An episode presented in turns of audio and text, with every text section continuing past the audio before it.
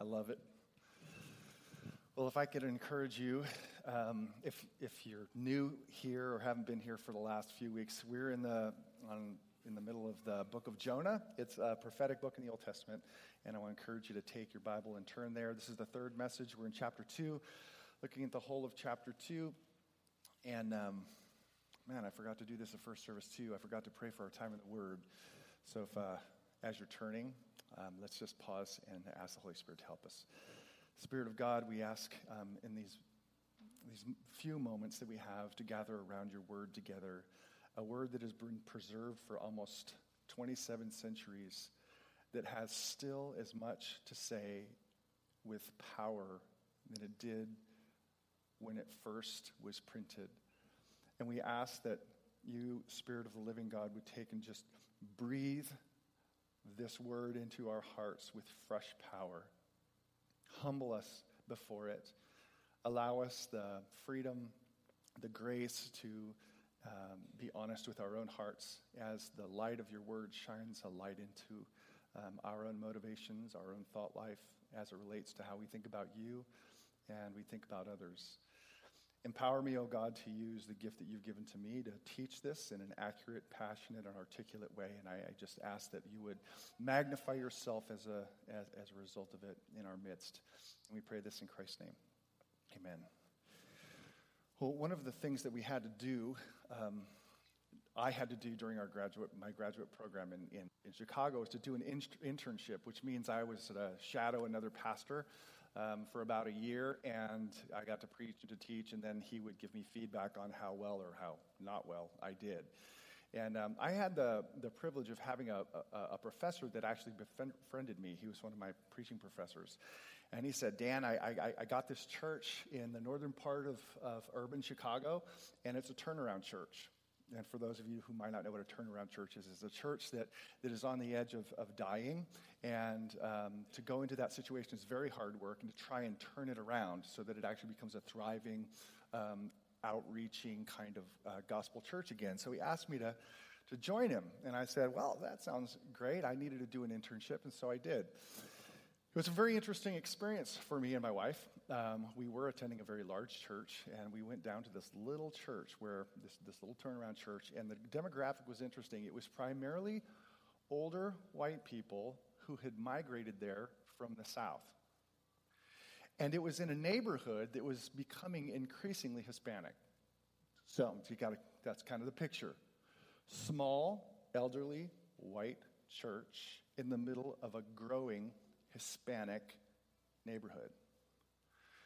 And at one point, um, a Hispanic pastor came to this small white church and asked if the church would consider loaning the building.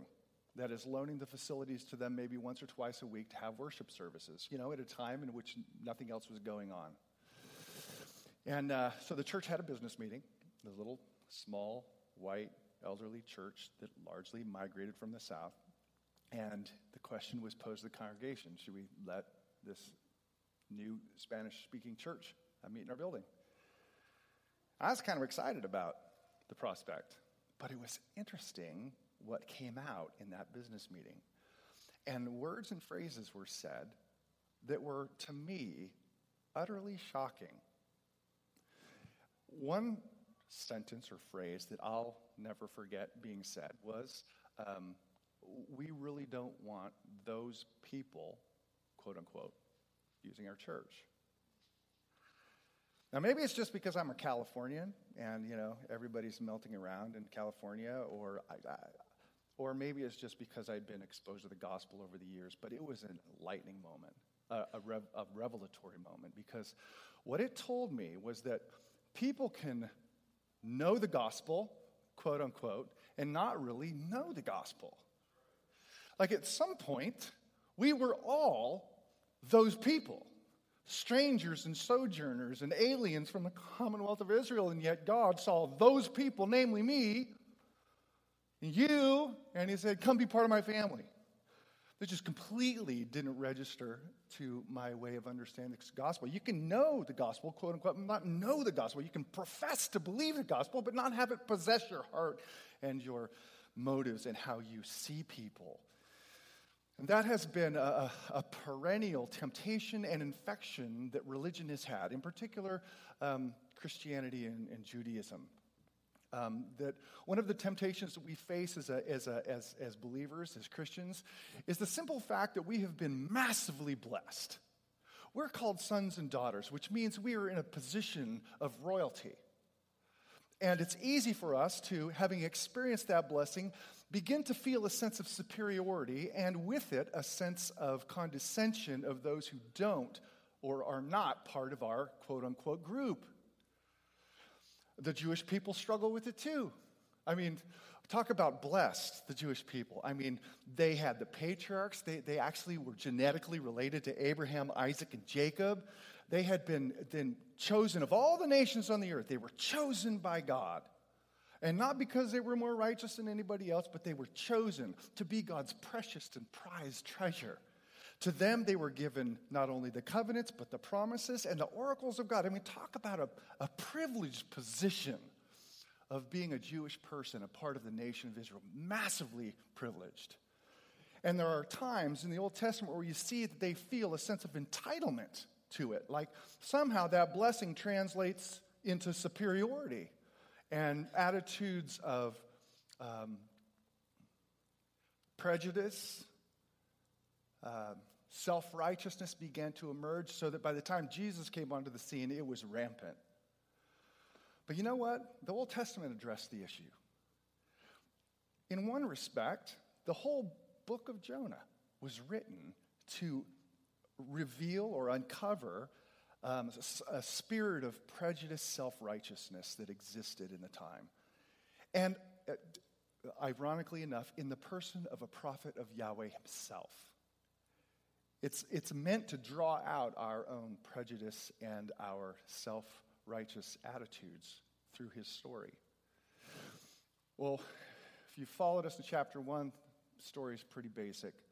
Uh, the Lord asked him to take a message to the Ninevites. Those were the despicable people, they were those people. And he, rather than do that, which was something that was deeply offensive to him, he ran the opposite direction. And the whole story of the first chapter is about his descent. First, he comes down from Jerusalem, then down into the ship, then he gets thrown into the water, and then he goes into the belly of a fish. And that's where we left him, in the belly of a fish, uh, in a tomb so to speak, stripped of all control and in absolute darkness. And in chapter 2, verse 1, we read for the very first time in that confinement, he prayed. And let's read this prayer together. Well, I'll read it, you follow along. Verse 1 says Then Jonah prayed. Pagans prayed multiple times in chapter 1. This is the first time the prophet humbles himself to pray to Yahweh. Then Jonah prayed to the Lord his God from the belly of the fish, saying, I called out to the Lord out of my distress, and he answered me. Out of the belly of Sheol I cried, and you heard my voice. For you cast me into the deep, into the heart of the seas, and the flood surrounded me. All your waves and your billows passed over me. Then I said, I am driven away from your sight, yet I shall look again, or again look upon your holy temple. The waters closed in over me to take my life. The deep surrounded me. Weeds were wrapped around my head. At the roots of the mountains, I went down. It just keeps going down to the roots of the mountain. That's a pretty poetic word picture. I went down to the land whose bars closed upon me forever. Yet, you brought up my life from the pit, O Lord, by God. When my life was fainting away, I remembered the Lord, I remembered Yahweh, and my prayer came to you into your holy temple. Those who pay regard to vain idols forsake their hope of steadfast love, but I, with the voice of thanksgiving, will sacrifice to you. What I have vowed, I will pay. Salvation belongs to the Lord. Verse 10. And the Lord spoke to the fish, and it vomited Jonah out, of, um, out upon the dry land. That is a beautiful prayer. It is a poetic prayer, it is a biblical prayer. The question um, for anyone who's looking at the book is why is it there? If you read verse 1 of chapter 2 and right there, verse 10, you realize all that middle stuff can be taken out and the story will read just fine. That then Jonah prayed, and the Lord answered, and the fish vomited him up on the beach. So, so why is this beautiful, poetic prayer inserted into the story? And I believe that the answer to that is to give us insight into the heart of what's going on in this prophet. In fact, the, both times of prayer, chapter 4 and also in chapter 2, I told you that chapters 1 and 2 are parallel to chapters 3 and 4. Both have these prayers. Both of them are designed to give us insight into what's going on in the heart of this prophet. Now, on the surface of it, this is a magnificent prayer. You'd want to quote it. Maybe you'd want it framed and put up in your kitchen.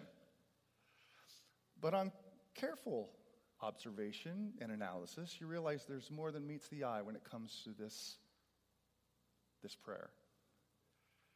And I believe what we see is that the prophet has not come to a place of true repentance. So, to lead us to that conclusion, let me just offer four observations and then leave you with an applicational thought point. Four observations about this prayer that lead us to a point of application. Observation number one this prayer is packed with Scripture. And you might say, well, it is Scripture. Come on. No, it's packed with other parts of Scripture. That is, you have in this prayer of Jonah a collage of loose quotations of a number of other Psalms that he knew Psalm 18, Psalm 31, Psalm 42, Psalm 103, and Psalm 120. In other words, he's in, he's in the belly of this fish in darkness and he starts praying Scripture itself. That tells us something about him. He has, he's saturated with the Bible. He knows the Bible. He has it memorized. And he begins to pray the scriptures. And you're thinking, that's awesome. It's like, it is awesome. In one sense, it's commendable. One of the reasons we should commit verses of scripture to memory is so that when we do hit times of chaos, when we do hit times of darkness, when we do find ourselves confined and, and alone, that we can hold on to the one thing we know is true. I can hold on to scripture. I can hold on to the word of God when all is, all is lost. And that, that, of course, is a great example to us. And we'd say, Great job, Jonah. However, I think in the spirit of this whole book and what I'm about to say in observations three and four, it simply serves to heighten his hypocrisy. He knows the Bible. He's not only a prophet, but he's someone who knows the Bible. Two, second observation. He acknowledges in his prayer the triumph of salvation over judgment by way of his own experience. That is, a, the, the, the form of his prayer actually is, if you compare it to other Psalms, is a, is a, is a psalm of thanksgiving. Out of, you know, my despair, I called to the Lord, and the Lord answered me. And then he goes and talks about his way down and the deliverance back up. We kind of notice that. But both of those are by Yahweh's sovereign hand. He acknowledges that it is the Lord, it's you who took me down. He says, For you, Yahweh, you cast me into the deep, into the heart of the seas, and the flood surrounded me. Now, in biblical vocabulary, he's, he's acknowledging in, chapter, in verse 3 that he, is under, he was under the hand of God's wrath and judgment. Many have noticed uh, commentators have noticed the similarity between the structure of this prayer and the structure of the flood story of, of Noah in Genesis 6, 7, and 8, where the world is drowned into the deep by a flood. In other words, he's specifically using flood vocabulary to talk about what was happening to him. That is, he was underneath, he was getting a taste of the horror of God's wrath. That's, that, that's what he's saying in, in the first part. So he's, he's tasting what it is to fall into the hands of an angry God. That's verse 3. But at the same time, and he's experienced the horror of it, at the same time, he acknowledges that God also offered him amazing grace. That is, you're also the one who brought up my life from the pit, O Lord my God. So you have judgment followed by salvation you have what, what, what, what amounts to death followed by life. You have wrath, and then you have this loving kindness and salvation. And he's experienced both, taken down to the depths and then brought up again. The triumph of salvation over judgment, the triumph of life over death, the triumph of love over anger. And uh, it's, it's, it's, it shouldn't be surprising then that Jesus saw in Jonah's story the story of himself, which is why he quotes, not quotes, that's why he alludes to Jonas's, Jonah's life when he says in the Gospel of Matthew, he says, For just as Jonah was three days and three nights in the belly of the great fish, entombed, so will the Son of Man be three days and three nights in the heart of the earth. In other words, Jesus would say, face the same wrath. He would be taken deep, figuratively speaking, poetically speaking, deep into the pit. Um, not for his own rebellion as Jonah was, but for the rebellion of his people. And he would face the full brunt of it. And then God would raise him up and lift him out of the pit in salvation. You see the same triumph of salvation over judgment and love over anger um, in, in the life of Christ. Well, Jonah experienced it firsthand. He acknowledges it's, it's good, good theology. Third observation. I meant to just put the third one up, but it's three and four. Try not to read verse four. Now, now you're going to read four. Just, just forget what I just said. Three. It's interesting that there's something, there's something lacking, something huge. I mean, he was overtly rebelling against Yahweh. And there's no mention of his own sin or his own guilt. There's no sense of repentance. There's no remorse at all. You should see that. And you know, as, as much of the Psalms as he quotes, there were plenty of Psalms of penitence he could have drew from. Psalm 32, David says, I acknowledge my sin to you, and I did not cover over my iniquities. There's one. Psalm 51, it's like, against you and you only have I sinned. David talking about his affair with Bathsheba. Be merciful to me according to your steadfast love. Blot out my transgressions. This is a psalm of penitence. Or Psalm 130, it's out of the depths I have cried to you, O Lord. Hear my voice. Hear my plea for mercy. If you, O Lord, should mark iniquity, O Lord, who could stand? But with you there is forgiveness so that you may be feared. All of those Psalms are Psalms of confession and penitence, and there's none of that here. Giving us the indication that he really hasn't been rocked to his core. He really hasn't come to the fact that he's guilty. Which is why chapter 3 and 4 tell the story it does and ends with him angry and arguing with God. He doesn't get the point, even at the end of the book. So, why would he get it in chapter 2? And then the fourth observation is, again, careful reading. You look at verses 7, 8, and 9, which I'm about to reread to us.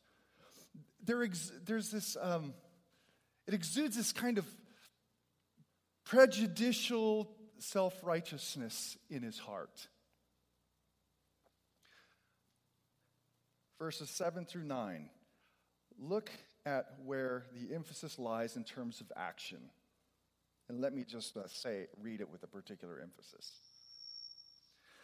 When my life was fainting away, I remembered the Lord. And my prayer came to you into your holy temple.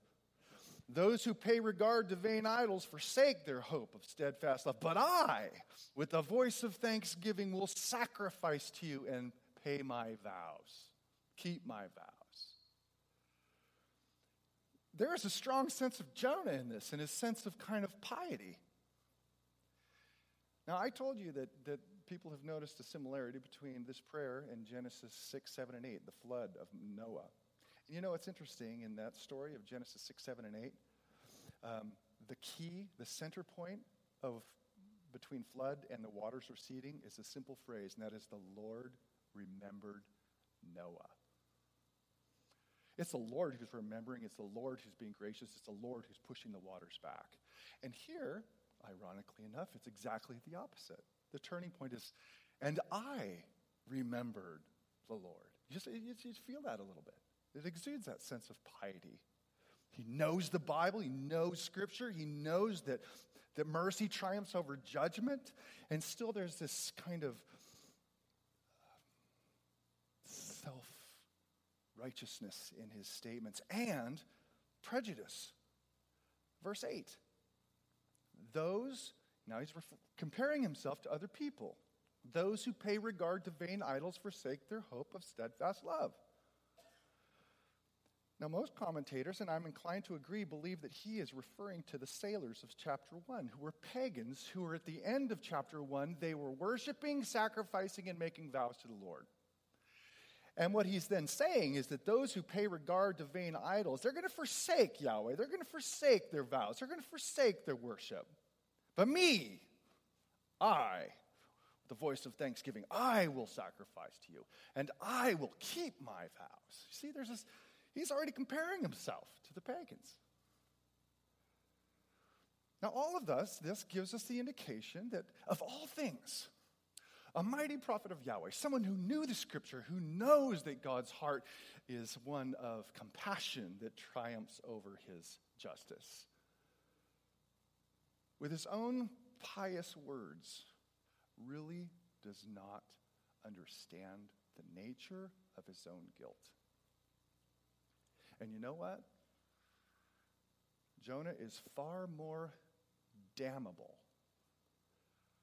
far more damnable than the Ninevites he didn't want to go to. And the reason for that is simple he knows the truth. He's a prophet for crying out loud. He knows the Bible. He has illuminated, has been, it has been illuminated to him what the truth is. And the people who know the truth and refuse to believe the truth are far worse than those who are completely ignorant of the truth. Jesus argues that over and over and over again. It's like, hey, listen, if, if, if, if, if, you at Bethsaida and Capernaum had seen the light that, that, that, um, that you see and responded, well, then, but you didn't. You're far more guilty than even Sodom and Gomorrah because they were completely ignorant. See, you get the point. He's far more damnable because of his position. His guilt is increased, his guilt is worse. And that's the, the kind of the, the, the, punch of this, um, or if you will, the main applicational point uh, that we're supposed to wrestle with in our own approach to God, His blessing, His grace, our position as sons and daughters of being in a place of, of family. That is the failure to grasp our guilt, my own personal depravity and dirtiness, will result in a failure to grasp God's grace and the heart of God for sinners. When, when we, a failure to grasp that we're deeply broken in a way that actually humbles you. Not just a verbal speech you say when you say, Yeah, I'm a sinner. It's like, no. Like, I know I'm a dirty person. I know what I've done. A person who, who grasps that, they get grace. They get it. And not only that, but then they get the heart of God, and the social ramifications are that they want to see God save sinners like them. The failure to grasp one's own personal guilt, like Jonah, results in a failure to grasp the enormity of God's grace and thus the very heart of God. You can't love God truly if you don't know about his grace. And you can't really know about his grace unless one grasps his own, your own, my own guilt. Do you remember what Jesus told? He had a conversation with a Pharisee. And in the context, it was over a meal. And uh, this is Luke, I believe, comes out of it. So it's like he's having a meal. There's a Pharisee there, and this woman comes in who's a known harlot, a sinner. You know the story. And she is weeping, tears, and she is she's crying on Jesus' feet, and she begins to wipe his feet with her with her hair. Just an amazing um, expression of affection. And the Pharisee is thinking to himself, well, if he was a prophet, he'd know that, that that woman's dirty. He wouldn't have anything to do with her. And Jesus, knowing the heart of this Pharisee who is prejudiced and full of himself, his pious self righteousness, Jesus says, Let me ask you a question. Which one loves more? The one who's forgiven much or the one who's forgiven little? And the Pharisee gets, the, gets the, the, the, the answer right. He says, Well, of course, the one who's been forgiven much loves much. The woman knew that she was dirty. She knew her shame. She couldn't even bring herself to look people in the eyes. I mean, she's the harlot of the town. She knew her, her stuff. Her shame was all, all exposed. Everybody knew. She couldn't run away from it. She couldn't hide it. She couldn't bury it. She couldn't cover it over. It was there. What the Pharisee didn't realize is that his own self righteousness was far more repulsive to God than her open shame. If he knew that, he'd knew that he'd know that he needed to be forgiven even more, and therefore, if he had accepted that about himself, he would have loved much, but he didn't, because he was unaware of the magnitude of his own guilt, and as a result, didn't love much. In order to truly love God, one has to know how much His grace and love has forgiven to you, given you to actually make you part of His family.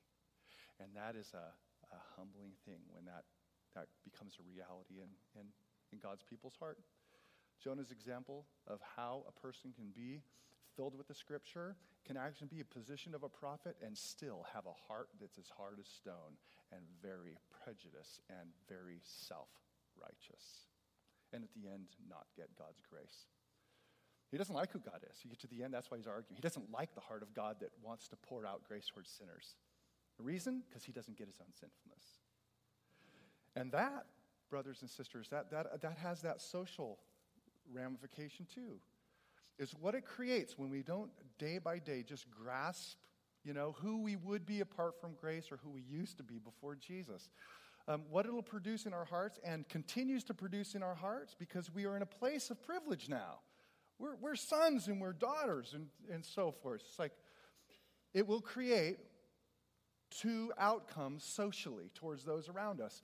We will be both uh, judgmental in spirit and we will lack compassion for their place in life and their brokenness. That's, those are the social um, effects of a heart that does not grasp its own guilt and does not grasp the enormity of God's freeing, saving, merciful grace is we, we lose that sense of, man, th- that person needs help. That need, they need the grace of God. It will, uh, it will keep our hearts to be more very specific. It'll, feel, it'll keep our hearts from feeling compassion towards, and we will be judgmental towards those who are trapped in a lifestyle of homosexuality. No compassion there, because you see them as the other guys. Um, we will have no compassion for those who are oppressed by the legalism of Islam because they're the other guys. Um, we will lack compassion for people around us who are addicted to pornography, alcohol, or drugs. Why? Because they're the other guys. Understand sin is sin and the boundary markers have been laid down by the sovereign rulemaker, and they are not to be changed. Not in the second century, not in the 21st century. But everyone in here is a lawbreaker. It's just different laws we like to break. I just be rem- there's a reason why the scripture repeatedly reminds us of who we used to be and who we would be right now apart from grace. First three chapters of Romans, you want to see what, what humanity is like apart from grace? Read those. Three chapters are, de- are devoted to un- unveiling our own sense of depravity. So that it gets to the place where it's like, listen, all have sinned. That's all inclusive. There's not a single exception to that. All have sinned and fallen short of the glory of God. Everyone deserves the pit of Jonah. That's it, under the hand of God's mighty wrath. And or, you know, everyone, all have turned aside and become altogether unworthy. No one does good, not even one. Now, why does the Bible take the, the time to remind believers of that? He's just not saying that to outsiders, to those people. It's reminding all of us so that we continue to remember that apart from grace, we're nothing. To remind us again and again and again that we never stand on our own. That we, we, we, never, we, we have no moral justification to stand on at all, period. So there, therefore, there's no basis for judgment of another person. Because we're all lawbreakers. And when we recognize that and feel that in our souls, then we experience compassion towards Ninevites and those other people. And we come to realize they're really not other people, they're just like us. They just sin in different ways.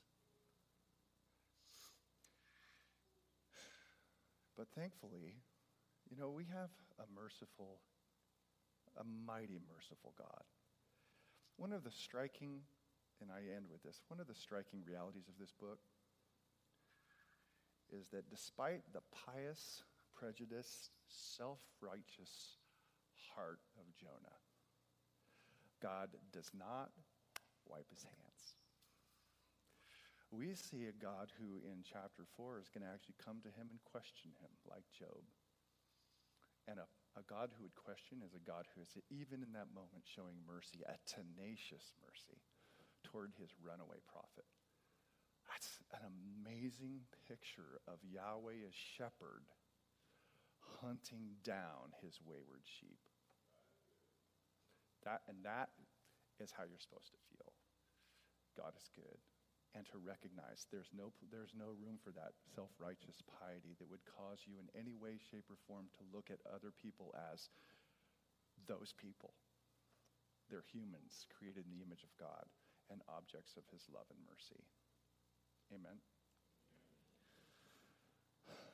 Lord, we have, you've placed this church here in this town, in the Bay Area, with plenty of problems, plenty of distortions and perversions of marriage and sexuality and um, money and, and every other thing. And it is easy for us in a position of privilege, in a position of grace, to assume that we're entitled to it. And I pray, oh Lord, that you would um, use Jonah's own negative example to, like a torpedo, just to sink that ship. Lord, we want to be uh, um, ministers in our community, and we want to reach people not as power brokers or with a sense of supremacy, but as people who have been saved by grace alone. And so I pray, let this message, let this lesson have its full work in all of our hearts of humbling us and allowing us to kneel before your mighty grace and saying, In Christ, Christ alone, we're saved, period. And in that we make our boast, not in what we have done or will do. Humble us, Father, for the sake of joy. Humble, humble us for the sake of your mission, for the sake of your kingdom. We pray this in his name. Amen.